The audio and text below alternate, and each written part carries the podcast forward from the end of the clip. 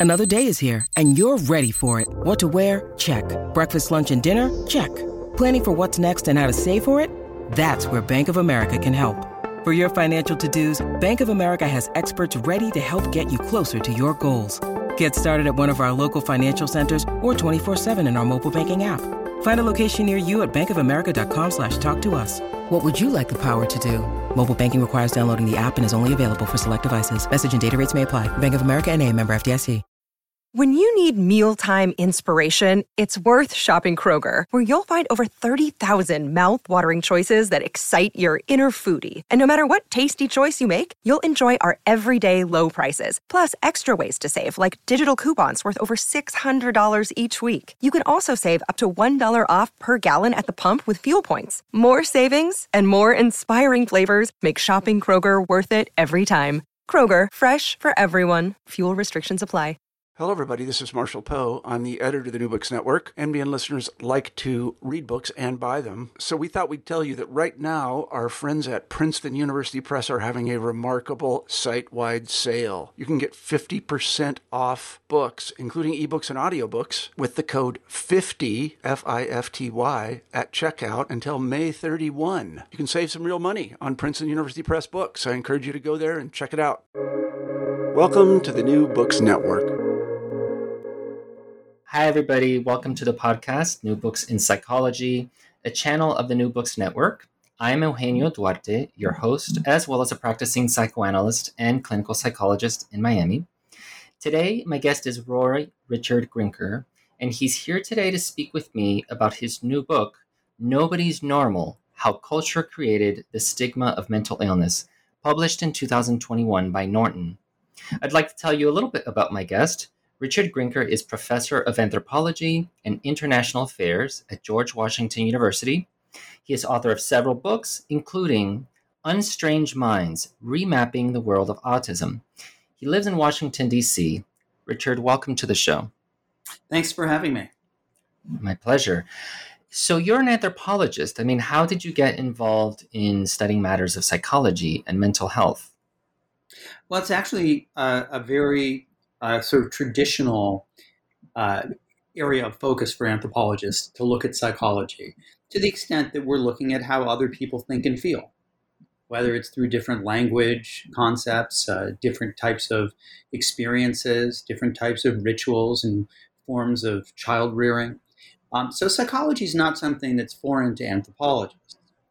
But generally, anthropologists haven't looked at mental illness uh, until the past few decades. Uh, the uh, the literature had been you know pretty scarce on this, in part because anthropologists were interested in studying the fundamentals of human behavior rather than what happens when human behavior goes awry. Uh, people were studying what the norms are and what things are supposed to be, and not what happens when things don't go as they're supposed to be. So, as an anthropologist, um, I am part of a larger movement that started a long time ago, uh, before just as I was being trained uh, as an anthropologist, to study variations in psychology and mental health across cultures. So, since we don't often have an anthropologist on our show, and many of our listeners may not know exactly what you do, what what is a unique perspective that an anthropologist might bring to the matter of mental health and mental illness um, relative to that of a psychologist? That's a great question. The perspective that an anthropologist brings is one of some kind of detachment in which you are looking at things from outside of your own culture. Now, that's only part of the process. I'll tell you what the rest of it is in a second. What we do is we go to other societies uh, generally. Sometimes we study our own, but it's pretty hard to see things clearly in your own because you know you take it for granted. You, you're you're seeing everything uh, every day, and so you can't really get the kind of objectivity that you can get when you go to another society. So I lived for two years in the Democratic Republic of Congo. I've done field work in South Korea and in India and in Namibia, South Africa, and part of the process of anthropology is to see things that perhaps other people can't see.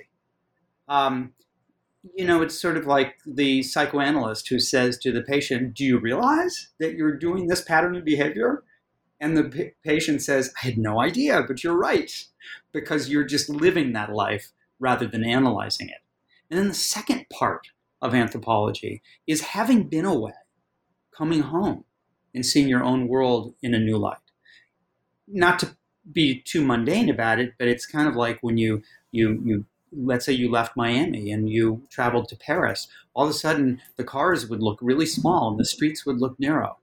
And then when you came back to the United States, everything would look so big huge cars, huge people, huge streets. And so it is that sort of movement back and forth between the strange and the familiar. We want to make the strange familiar and we want to make the familiar strange.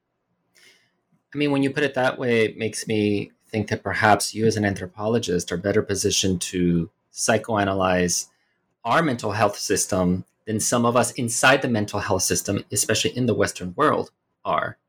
Um, well, as you know, we, we have a, what I think is a, a pretty good perspective to look at sort of the underlying structures uh, and the rules and the patterns that we take for granted because we're living them.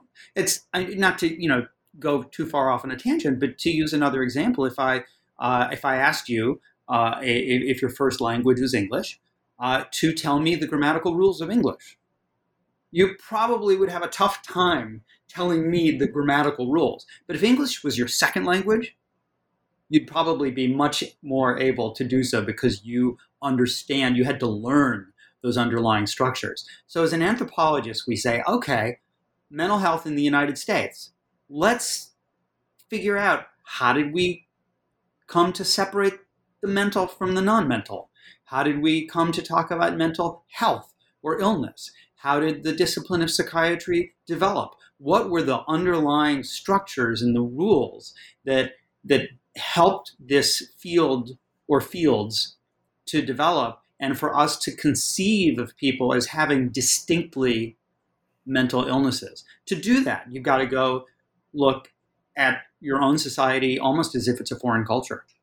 Now, the title of your book is Nobody's Normal, which I think is a very powerful title and, a, and, and something that I relate to as well. And in the introduction of your book, you say, quote, normal is a damaging illusion, end quote. So I'm interested to know how it is that your travels and your exposure to different cultures led you to that conclusion about what normal is and what it isn't. The more one looks at other cultures and even history, because history is like, you know, the past is another culture in a, in a sense, like a foreign country, uh, to use a trite phrase, um, the more one sees that uh, what any society considers normal is not embedded in nature, it's not natural. Normal is what a society considers to be good or ideal you could just take something like normal body mass. You know, what is normal body mass? Well, in every historical period, what is considered to be normal body mass changes. What is normal sexual behavior? That varies from culture to culture and historically. Uh, what is uh, considered to be the um, normal family varies. And so, normal is really a variant of the good, what a society values and considers to be good. And in the United States, the history of normality is tied up with an effort to enforce homogeneity, that there were norms that everybody should uh, uh, uh, conform to, and we should all be like everybody else, the so called age of conformity beginning in the 1950s.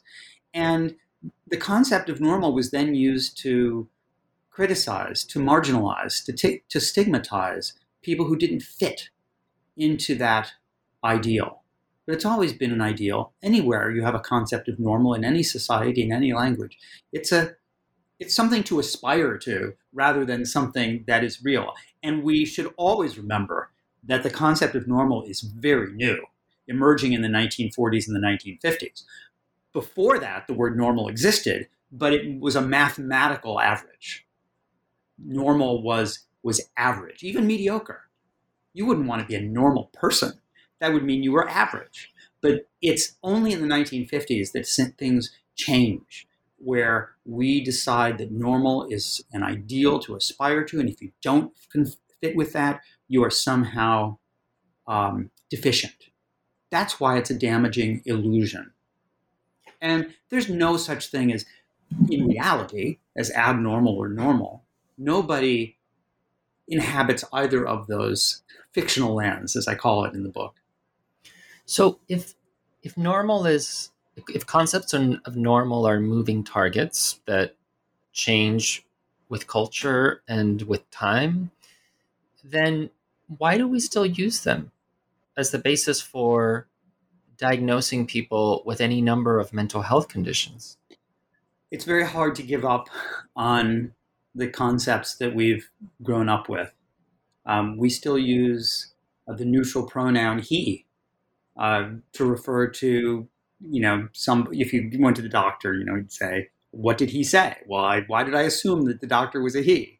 Um, or to assume that somebody who got married has married somebody of their opposite sex. We make these assumptions um, all the time, even though we know better, right? Um, and so the word normal is something that we just we use every day without thinking. We also use other words without thinking that are things we should reflect on, like saying somebody's not all there, or they have a screw loose, or I was cracking up, or I was having a breakdown. These are phrases and words that we use, but if we stop a moment and say, wait a minute, where do they come from? We see, for example, with those words like breakdown and cracking up, that they reflect an underlying assumption that the mind is a coherent entity of parts, only fragilely held together, and that they can break up and split. Yet that doesn't conform to anything we actually know from neuroscience, you know, or genetics. It's not like you have this part, this part, this part, this part, and then they they break away. The word schizophrenia is something that the you know most illustrious psychiatrists and, and neuroscientists use today. And yet, ask any of them if they really think that schizophrenia is a divided or split mind. We have to look at these things and, and question the way that our behavior and our language and our concepts reinforce older ideas that we might be better off getting rid of. So, I guess along with your critique of the current and the longstanding way of thinking about mental health and normalcy, in quotes, are, are you do you have in mind a better alternative, a, a, a better way that we ought to be thinking, thinking, um, a, a better way to think about mental illness? Should we even think in terms of mental illness at all? I think concepts like wellness and well-being uh, are particularly useful because they reflect the actual individual's assessment of how they're doing.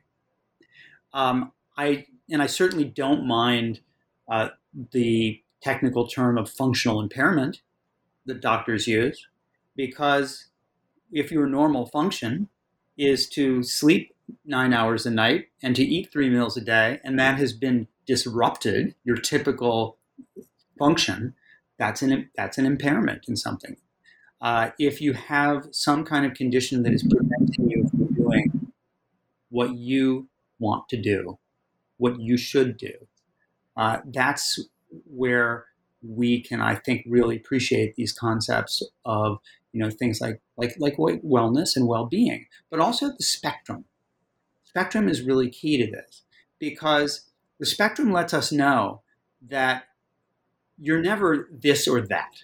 You're not depressed or not depressed.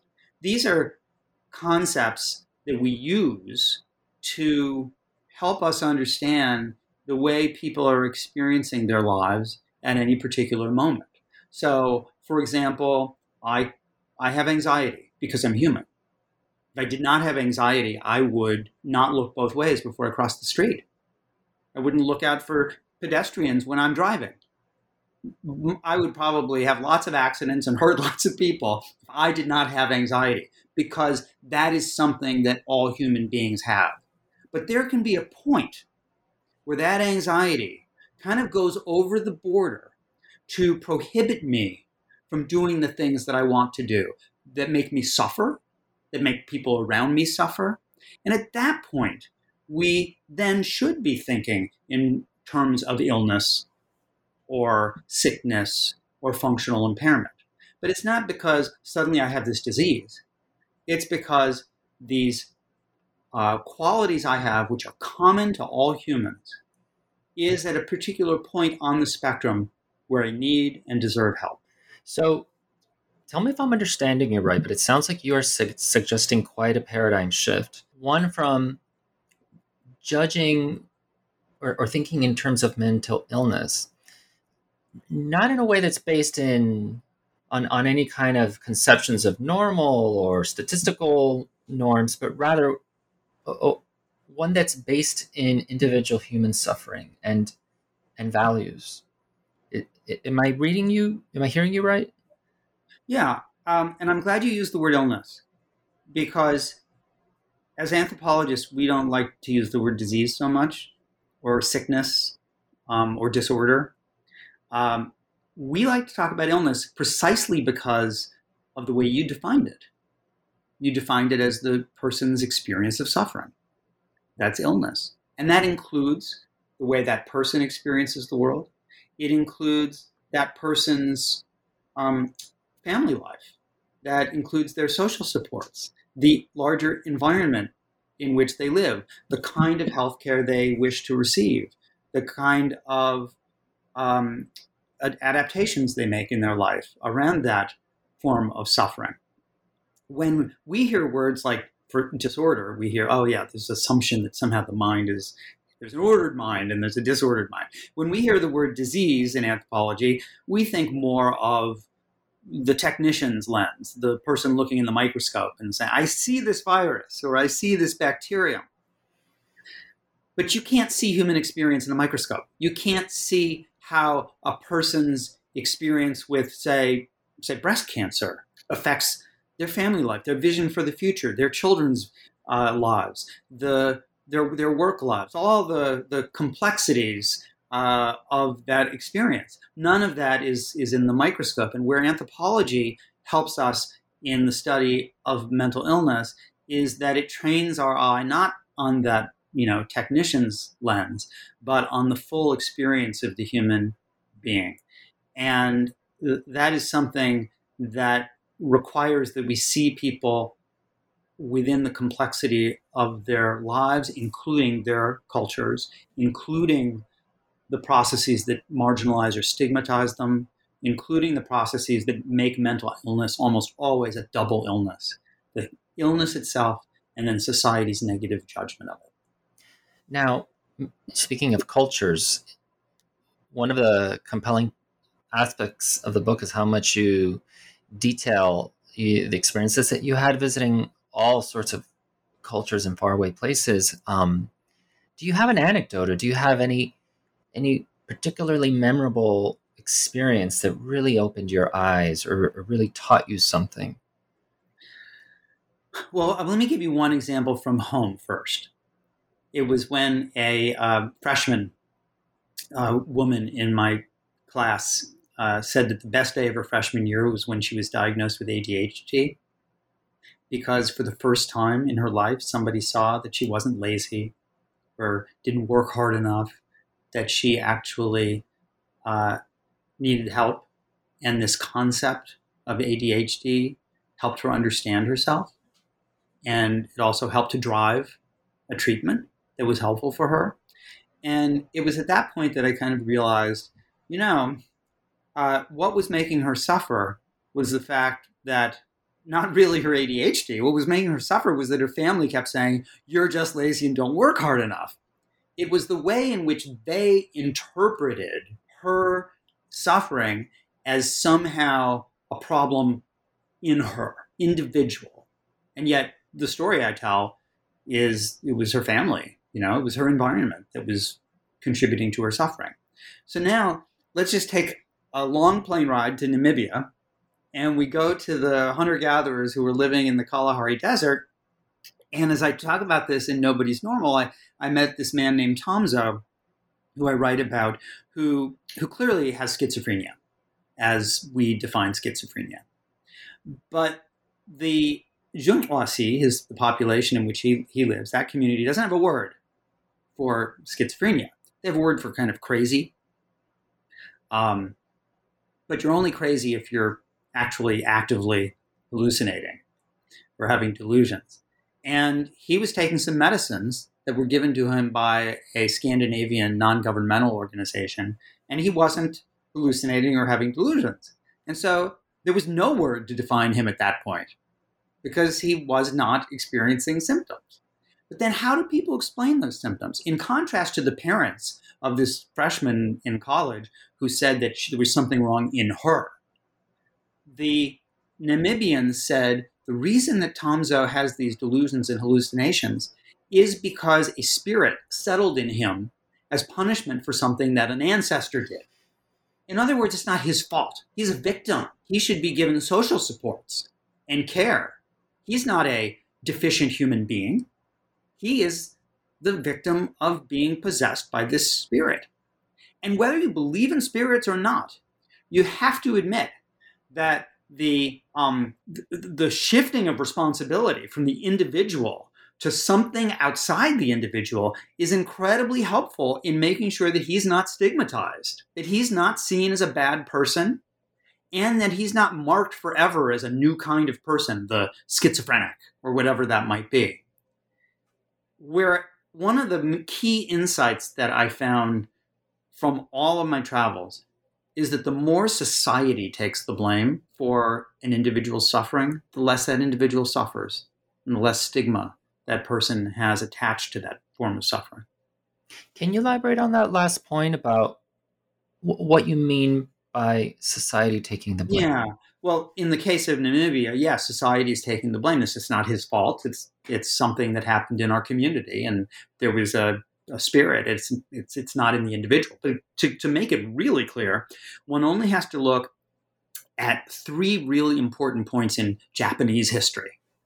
Before the introduction of German and British psychiatric texts at the turn of the century, early 1900s, when someone was depressed uh, or anxious or otherwise debilitated with a, some kind of mood issue, they were seen to be um, enduring hardship.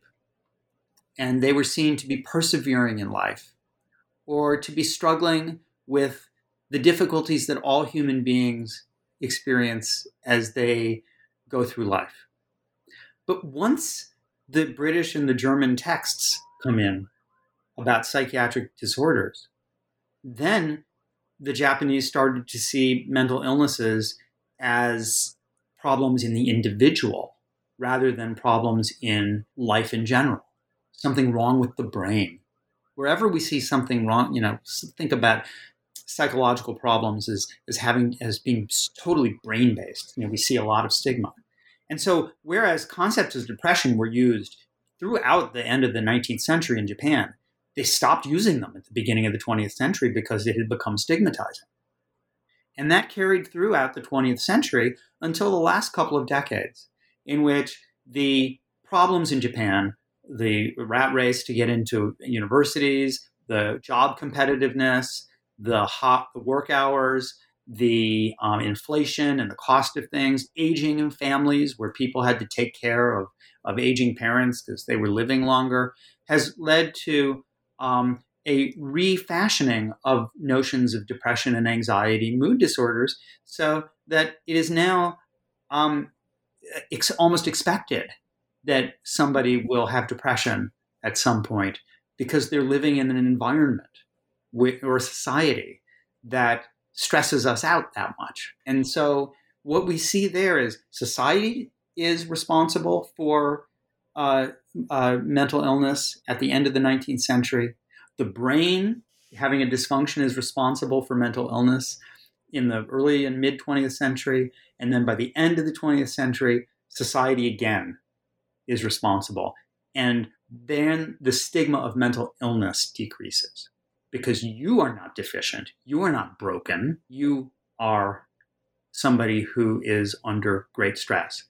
And I think there's a lesson here for us around COVID because COVID is a universal stressor. Everybody is affected by this pandemic. And so if you said to somebody before the pandemic, you know, I'm depressed or I'm anxious, whatever that might be, uh, we might think that that was an aberration. Well, I wonder why that is. Why should that be? Um, do you need to get therapy? Are you weak or fragile? Are you immature? Uh, is there some other way I can stigmatize you for your suffering? But under the pandemic, oh, of course you're anxious. Of course you're depressed. It's expected.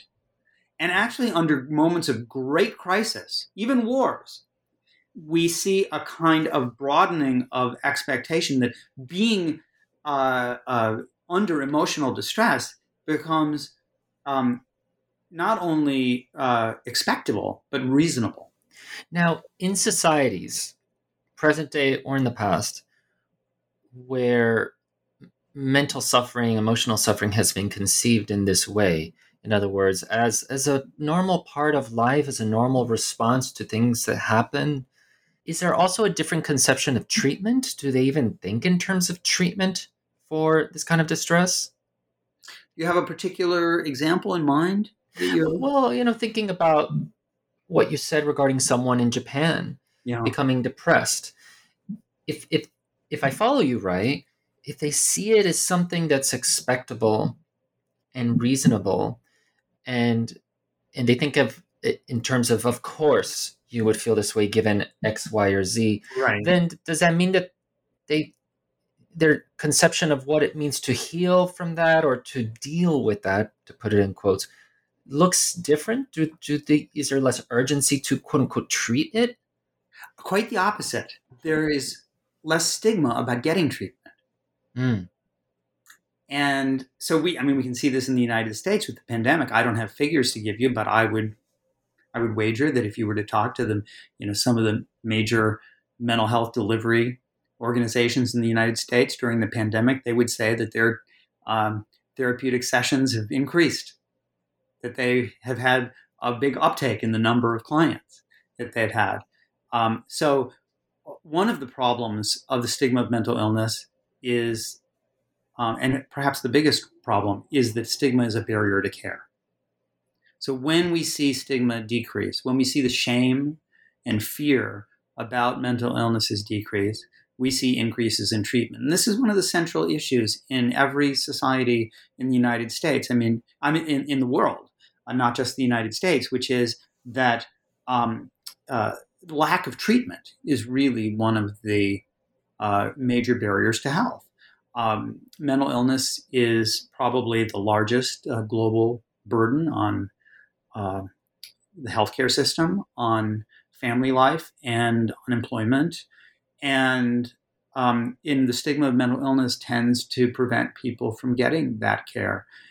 But sometimes little changes have big effects. I tell the story of changing the word schizophrenia in Japan to a word that was much less difficult or, or um, frightening. The word in schizophrenia really translated as sort of like a mind torn asunder. And then the advocacy groups, um, along with the psych, the um, Japanese equivalent of the American Psychiatric Association uh, decided to change the word to something that was pretty bland.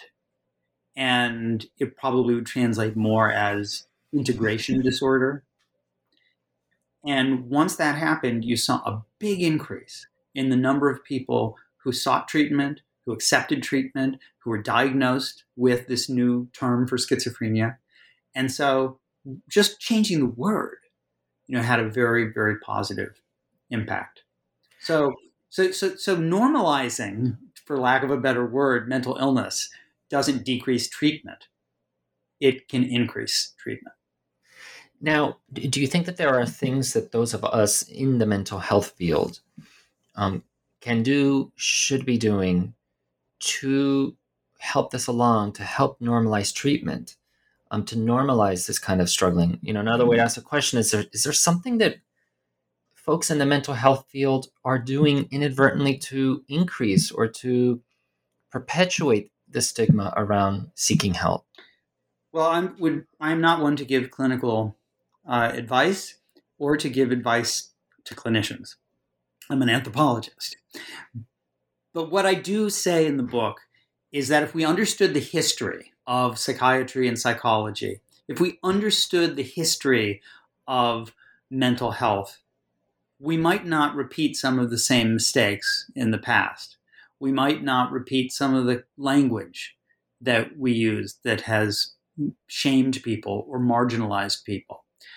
We might not see mental illnesses as something distinctly individual. Um, we might we might be less often to uh, uh, prone to see mental illnesses as strictly mental and rather than biological and mental. We might be less likely to see mental illnesses as the product of things that happened only after the birth of that sufferer and not something that happened to their parents or their grandparents. We might have a bigger picture of human experience. And so, what, as an anthropologist, you know, I find most startling about American mental health care is that it's an individual in an office, not that individual and their world in the office. Mm-hmm.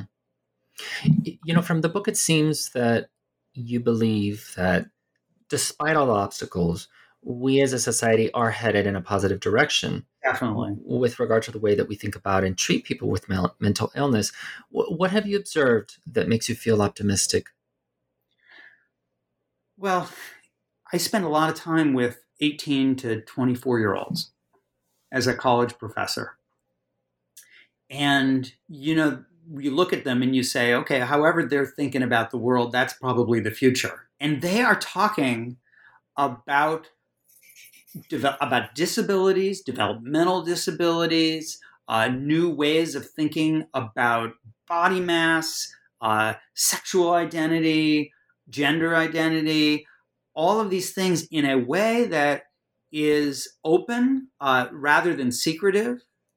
Um, they're not whispering.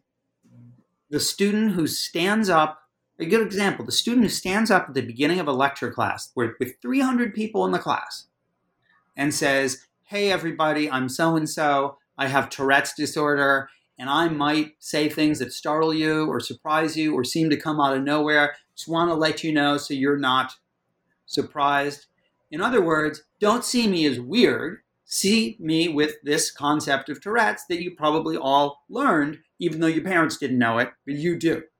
Or the person who says to his fellow classmates, I'm autistic, which means I'm good at some things and not good at other things. Um, or I, I have challenges in this or that way.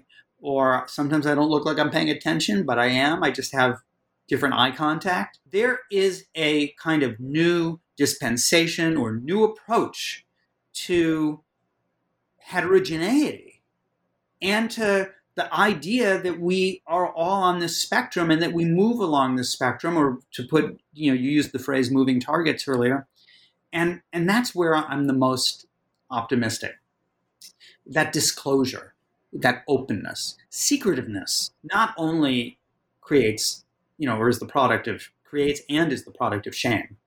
But secretiveness also takes away the opportunity for understanding and support. When my daughter graduated from high school, and my daughter has autism, she gave a speech. And as she started to give this speech, most of the students didn't know her in the audience. There were 3,000 people there. You could hear murmurs and whispers, which are, of course, the sounds of stigma.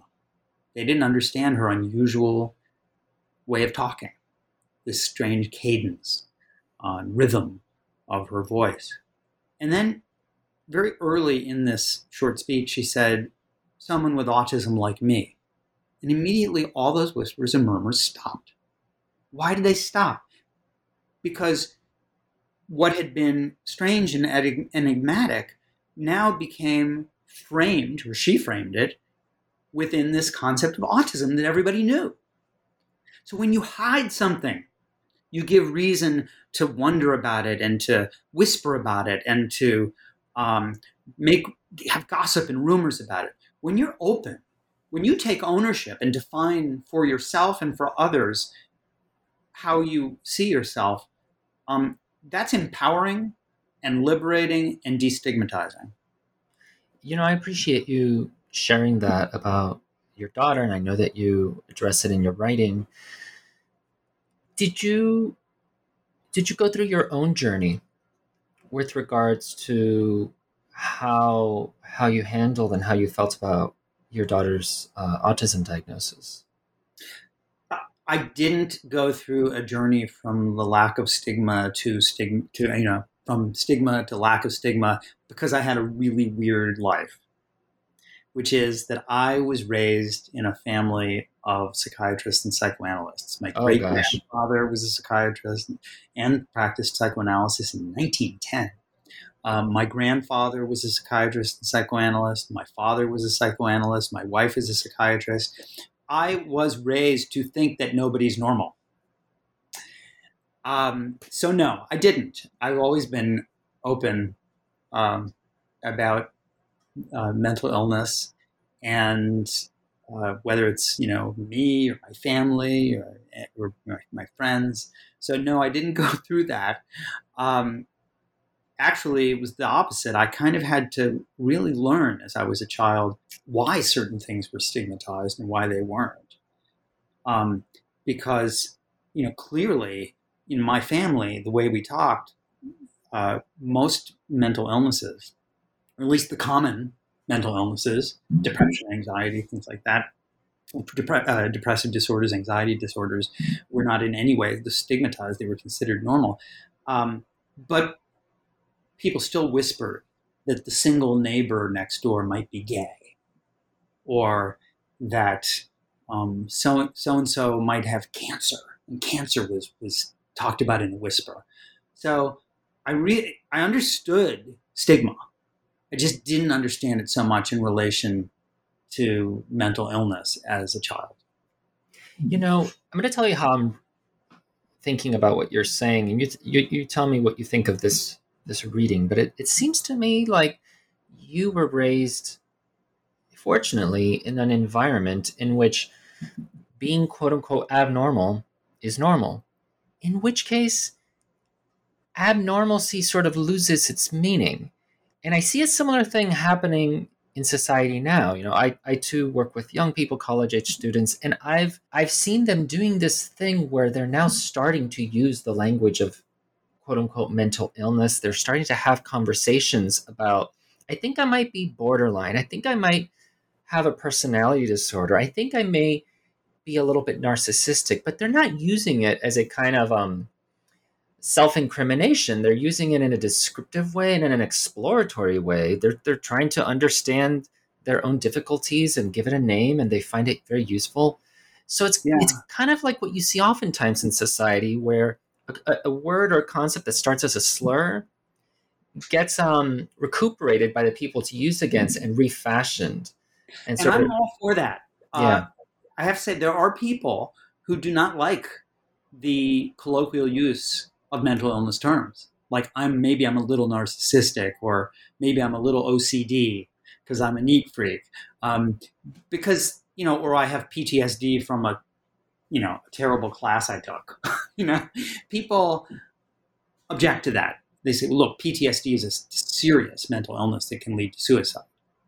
Uh, obsessive compulsive disorder is serious mental illness that can involve such functional impairment that you know you can't really operate in the world.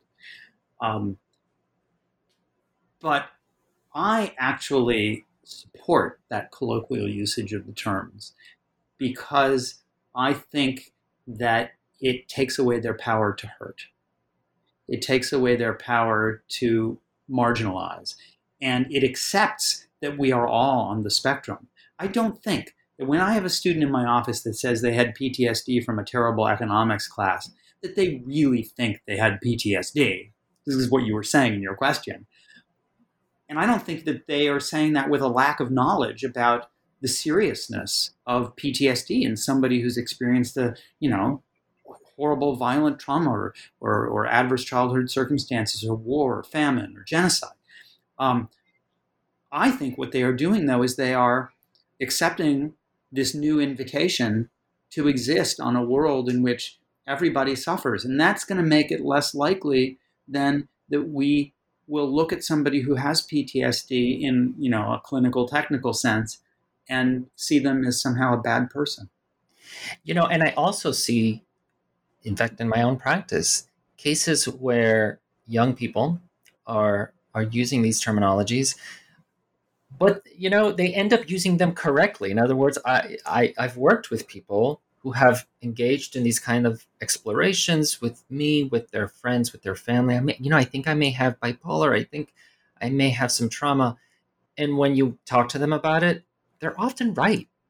They're often right. But what i find is that it makes the conversation so much more liberating for both of us involved because we can speak more honestly. Is is are you finding a similar thing in your classes where people who really do may meet the criteria for these conditions are, are themselves able to be more open about it? Yeah, I totally see that, and I, I think it's been um, particularly um, evident in autism, which has become uh, such a common concept, and the term is expanded to include such a wide array of people that it almost doesn't, you know, whether one actually fulfills the criteria in the Diagnostic and Statistical Manual of Mental Disorders uh, for a particular condition, it's not, nor has it ever really been uh, the key to better support and care and happiness. Um, doesn't matter if you, you know, fulfill every checkbox on the list, uh, as long as that concept helps you in some way. No diagnostic term is good, um, or let me put it this way the value of any diagnostic term is the benefit it provides. And who cares? I mean, I'm, I'm, if I were in your shoes, I would say, well, who cares if they actually fit every one of these criteria on this list of, of what should be in this disorder?